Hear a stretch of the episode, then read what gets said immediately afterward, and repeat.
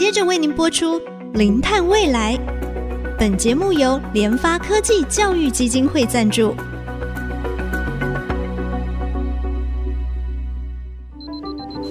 前瞻能源新方向，以科学与科技迈向近零碳排，智慧永续，与您一同开创零碳未来。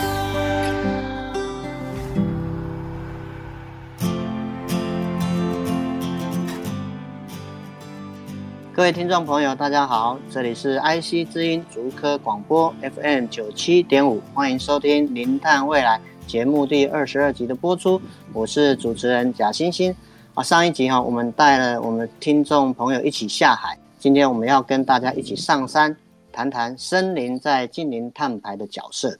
想到森林，大家会想到什么呢？是森林里面的分多精，还是我们在夏天可以到森林里去避暑，或者是？想到森林，它也有涵养水分的一个作用。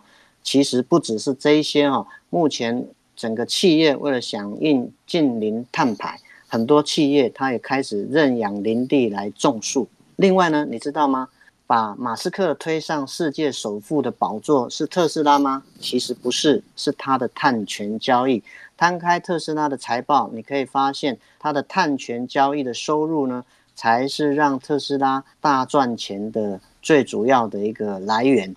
森林到底跟这些有什么关系呢？我们欢迎今天的来宾，中兴大学森林学系特聘教授，也是创新产业暨国际学院的副院长刘婉玉博士。刘老师您好。呃，贾博主持人好，大家好。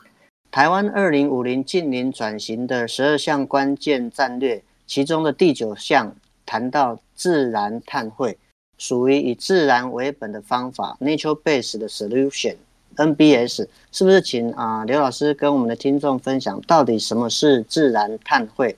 那么自然碳汇跟我们净零碳排上为什么是那么重要？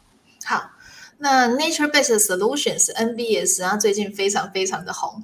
我先讲一下起源好了，这个 NBS 最早最早出现是在二零零八年。啊，就是世界银行它就有公布一个我们要怎么解决气候变迁、地球暖化的一个问题跟挑战。那其中一个解决的方法就是所谓的自然为本的解放。啊，那这十五年的期间，陆续的会有很多的一些科技大厂，像是 Facebook，好，那还有 Apple。他们都开始在思考：诶，我要减碳的时候，除了我们自己的工厂生产产品的过程要减碳之外，是不是有一些可以透过大自然的方式来减碳？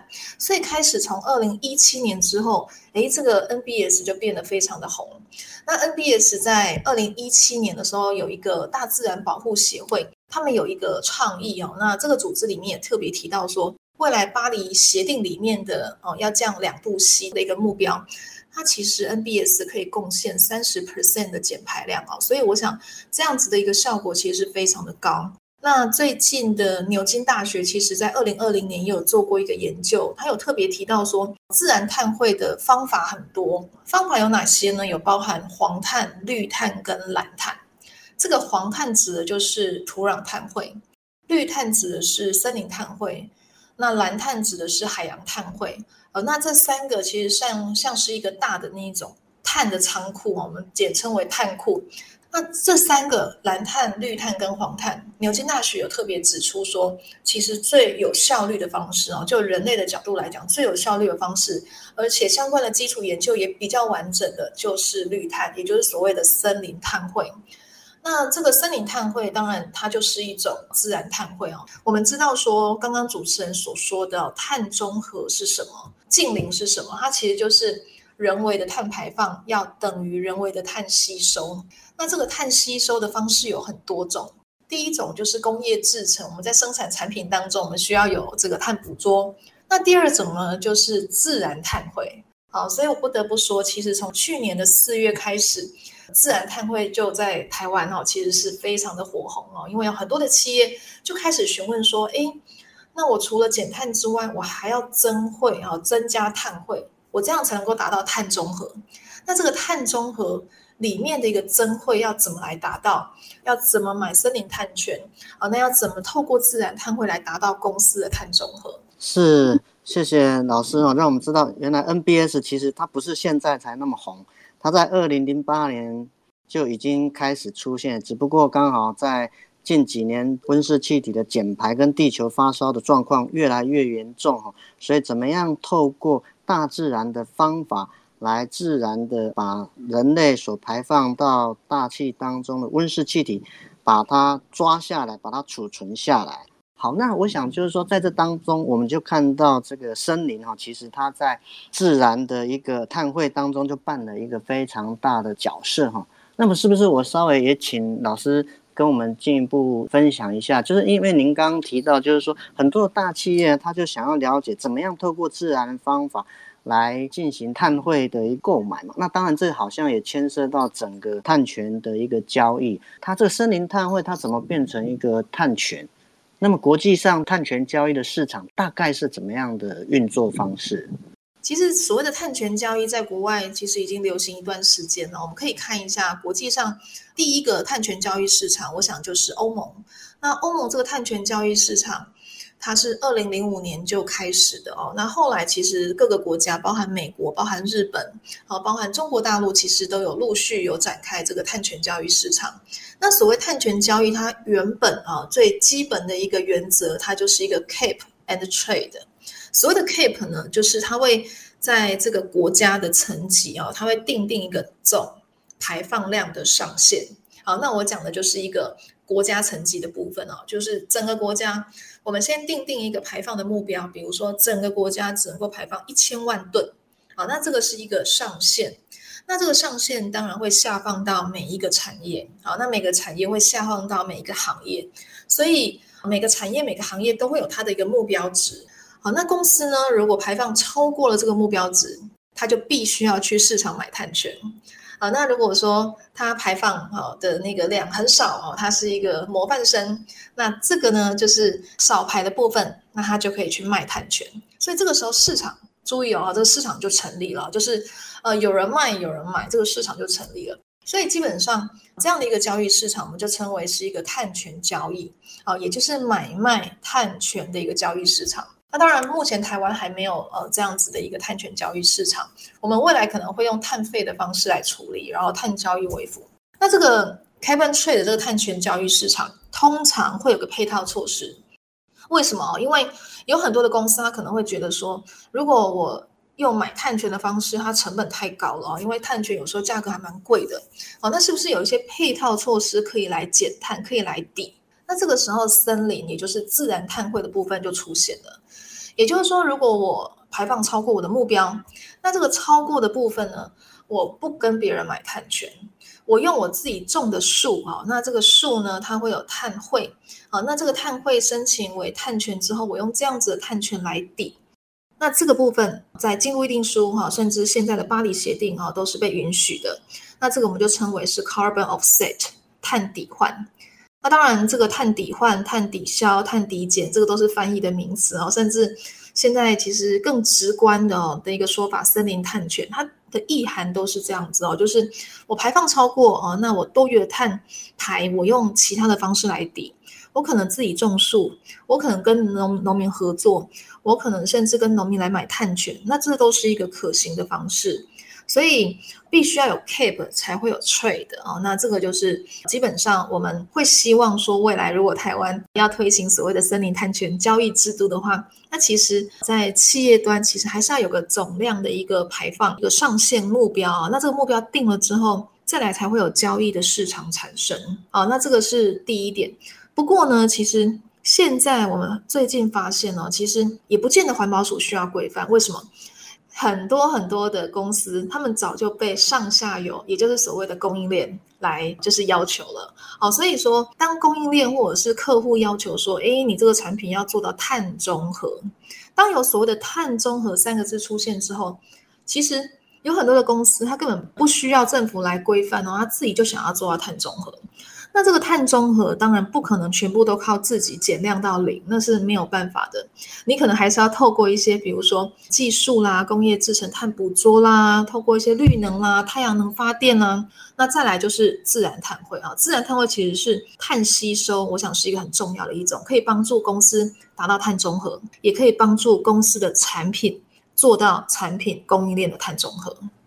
是，哎，老师，所以说我稍微理解一下，就是我们先每一个国家它都有被限制总排放量，是这些排放量就会分担到不同的产业这样子，对，产业又到各个大的企业，所以假设是我们是一些过去来讲比较多的温室气体的排放的企业，当然它在这过程当中它努力的减排，但是它还是没办法，它可能就。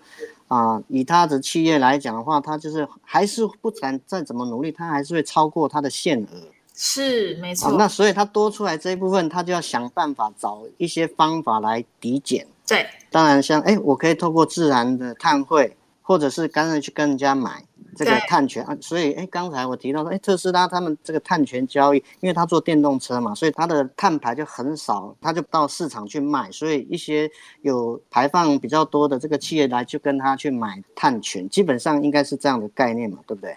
对，没有错。其实特斯拉 Musk 非常非常的喜欢 碳权交易市场，因为他靠碳权交易赚了非常多的钱。是是。为什么他可以赚那么多钱？主要就是他的车子在生产的过程当中被视为是一个零排碳哦，就是车子出厂之后，哦，那这个车子的碳排被视为是零，或是或是接近零这样子一个排放。那所以说，它有大量的碳权可以卖。那有些油车或是混油车，它可能没有办法呃有那么低的碳排。那甚至当欧盟规定非常严格的时候，他们就必须要跟特斯拉来买碳权哦。所以特斯拉其实靠卖碳权赚了蛮多钱的。我印象中，一年最近的二零二一年的数字应该是十四十五亿美金哦，光是靠卖碳权哦就赚这么多钱。是是，哎，所以基本上这个碳权的买方就是我，我可能以前就是比较碳排放的大户啦，就是我再怎么减还是超过我的 quota，所以我就去跟人家买。那么碳权的卖方就是，哎，比如说我这个企业本身就是一个永续的企业，是几乎是没有碳排的企业啊。比如说刚才刘老师提到特斯拉，或者说其他现在有很多的这个新创的公司。那么，哎，老师，我是不是很快的再稍微问一下？那现在一般碳的这个价格啊，定价大概是多少？一公吨，比如说一公吨多少元啊？好，那这边当然就是先讲一般的碳权的市场哦。那这个先不要讲森林碳权，就是以一般的碳权交易。我讲的碳权交易指的就是，呃，贾博刚刚讲的，就是公司跟公司间哈的一个呃碳权交易市场，碳排放权的交易市场。那像是欧盟，好像是美国的加州，那是纽西兰，还有澳洲啊，还有这个日本，啊，东京跟埼玉县，那以及中国大陆啊，其实都纷纷的已经有碳权交易市场。那目前以价格来讲，当然是以目前是欧盟是最高的。欧盟其实去年真的非常非常的惊人，它从一开始去年初大概一吨碳哈，一吨二氧化碳的价格大概是三十美金左右。好，那到了去年的大概四月啊，我想四月很重要，因为四月二十二号，哇，这个全世界、就是、世界地球日，对，就是各个国家都宣誓要碳中和这个目标之后，哇，那这个整个碳权的一个议题又被炒起来啊，所以去年四月又涨了一波。那到了去年的七月，这个欧盟有个很重要的事情就是 C ban，也就是碳边境关税。一宣布之后，这所谓的五套案哦，那气候法的修正一宣布之后，七月又开始又大涨。那到了去年十一月，COP twenty six 举办，哇，那这个时间十一月是涨最多的哦，因为整个在英国开会的期间，其实蛮大的议题就在讨论森林，那以及相关的一些碳定价的内容，所以呃，这个碳权的议题以及碳权的重要性又被。讨论哈，那所以呃，这个十一月大涨啊，所以去年底啊，其实这个欧盟的碳权交易市场已经涨到一百美金了啊，那这个金额当然是非常非常的高。到了今年二三月的时候，各位可能会发现，上网查了一下，诶，欧盟碳权价格怎么怎么大跌？哦，那原因就是俄乌战争的关系。哦，那不过现在又回来了，现在差不多是在呃七八十美金左右。所以我想欧盟是一个，就是第一个它量体。大，因为它是整合了好几十个国家，所以价格也比较有效率，买卖双方的量都足够。我想这样子的一个市场哦是比较有参考的意义。哦，那再来就是那个加州，美国它是区域的交易市场哦，它没有一个全国性的。那美国的一个交易市场目前比较热门的就是加州。好，那加州的一个交易市场其实跟欧盟也蛮类似的哈，它就是一个 cap and trade 的，就是有个上限的一个定定。然后，如果多排了就要去买碳权，然后少排可以卖碳权这样的一个机制。不过，以这个加州来讲，因为加州量体当然没有像欧盟这么大哦，所以加州的价格波动比较大一点。那一般都是大概二十美金左右。我说一吨啊，二氧化碳的价格。那不过最近开始涨了，那也是一样，从去年的七月、十一月到今年哦，其实也涨到了三十几美金，它的趋势也是往上的。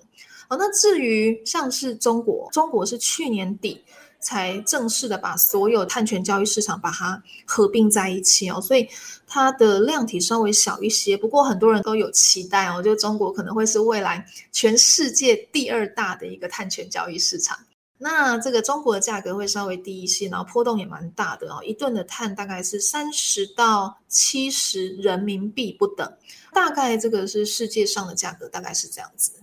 是，谢谢老师啊，让我们很快知道现在这个碳权交易哦是非常非常夯的一个议题哦。那当然，现在看起来平均欧盟算是最高，七十到八十美金左右。那当然，美国它是用分区域哦，是区域市场。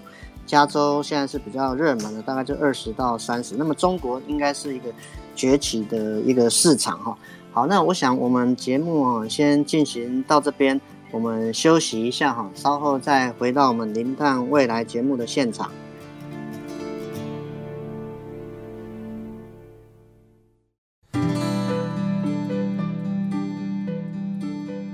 欢迎回到我们《零碳未来》节目的现场。刚才刘老师跟我们分享，森林的功能原来远超乎我们所想的啊！它还有在气候变迁的议题上面，其实占了非常重要的一个角色。那我想，是不是也请老师跟我们分享一下？那一般我们来说，一公顷的林地，它可以吸收大概多少的二氧化碳？那么台湾有没有比较适合的造林的这个物种？好。呃，那我想所谓的碳吸存哦，就是森林的碳汇量哦，其实会跟不同的树种会有蛮大的差异。那我们知道，如果说我们的目标就是要申请到最多的碳权哈，也就是所谓的碳汇量要最大的话，是，那基本上就是要越快长大的树越好，就长得越快越好。那这个树呢，它有长得快的，有长得慢的。那基本上我们把树会分成两种哈，一种是阔叶树，一种是针叶树。那阔叶树当然长得比较快啊，那针叶树会长得比较慢一些。那阔叶树里面又以这一个像是呃相思树、光蜡树，还有台湾橘啊这三种树，我想是长得是比较快，而且它的每一公顷的一个碳汇量也是最高的。我们以相思树来看哦，相思树其实一年一公顷大概可以十到二十吨的二氧化碳好吸收量。所以它的量是还蛮高的哦，那这个是第一名。那第二名就是光蜡树啊，光蜡树会稍微低一些哦，大概五到十五吨二氧化碳当量左右。好，那在台湾局也不差。那这个针叶树的部分呢，第一名就是台湾肖楠。我们知道那个台湾肖楠其实还蛮容易看到的，因为它蛮漂亮啊，就是它的树形哦，就是尖尖的啊。如果各位有去过那个日月潭啊，大家缆车到九族文化村。好，如果你敢往下看的话，你就会发现，好，那下面呢，缆车的下面整片的肖楠哦，非常非常的漂亮。那这个肖楠，我想是针叶树里面算是碳汇量哦，碳吸存能力算是高的哦，这个是第一名。好，那再来是柳杉，那柳杉在哪里会看到？在那个溪头啊，如果各位有去过溪头，然后溪头其实是整片的柳杉哈，那时候是日本人种的。那第三名是杉木啊，杉木其实也很容易看到，在比如像惠蓀林场啊等等一些地方都容易看到杉木好，所以我们其实是可以透过这个不同树种的筛选啊，来呃增加我们的一个碳汇的一个能力。那刚刚讲过，其实有提到一个我觉得还蛮关键的问题，就是每一公顷碳汇能力多少，其实就是会影响到企业它的一个成本效益分析。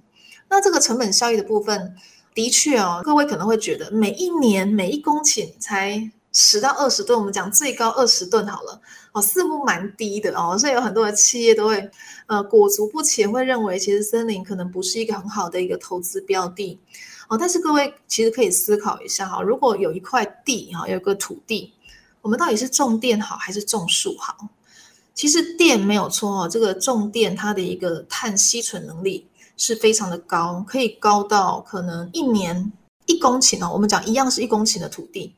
是五百多到七百多吨，好，二氧化碳的一个减排，好，那树呢，大概只有二十吨，好，那这个当然差很多，可是不要忘了哦，这个森林它的种植过程当中它是吸碳，可是太阳能板这个板子在生产过程当中它是排碳，好，那再来投资这个种树的成本，二十年大概一百万，就是我我讲的是那个种树的钱，大概一百万以下。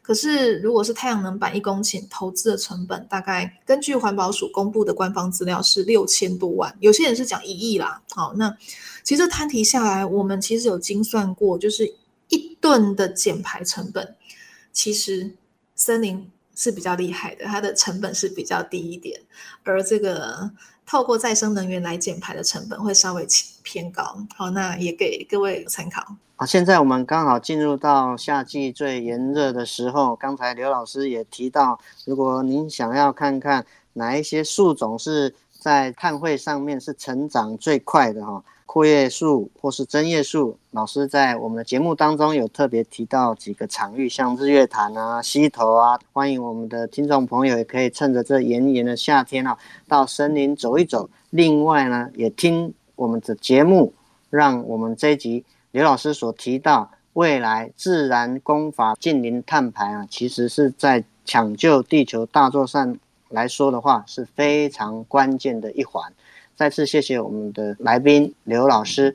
我们的节目呢，除了在 IC 之音官网 AOD 可以随选随听，也同步在 Apple Podcast、Google Podcast 上线。欢迎上 Podcast 搜寻零碳未来的节目，记得按下订阅哦，不要错过每一集的节目。谢谢大家的收听啊！我是贾欣欣，下周同一时间我们再会。本节目由联发科技教育基金会赞助播出。联发科技教育基金会邀您一起响应近零碳排，以知识驱动更好的未来。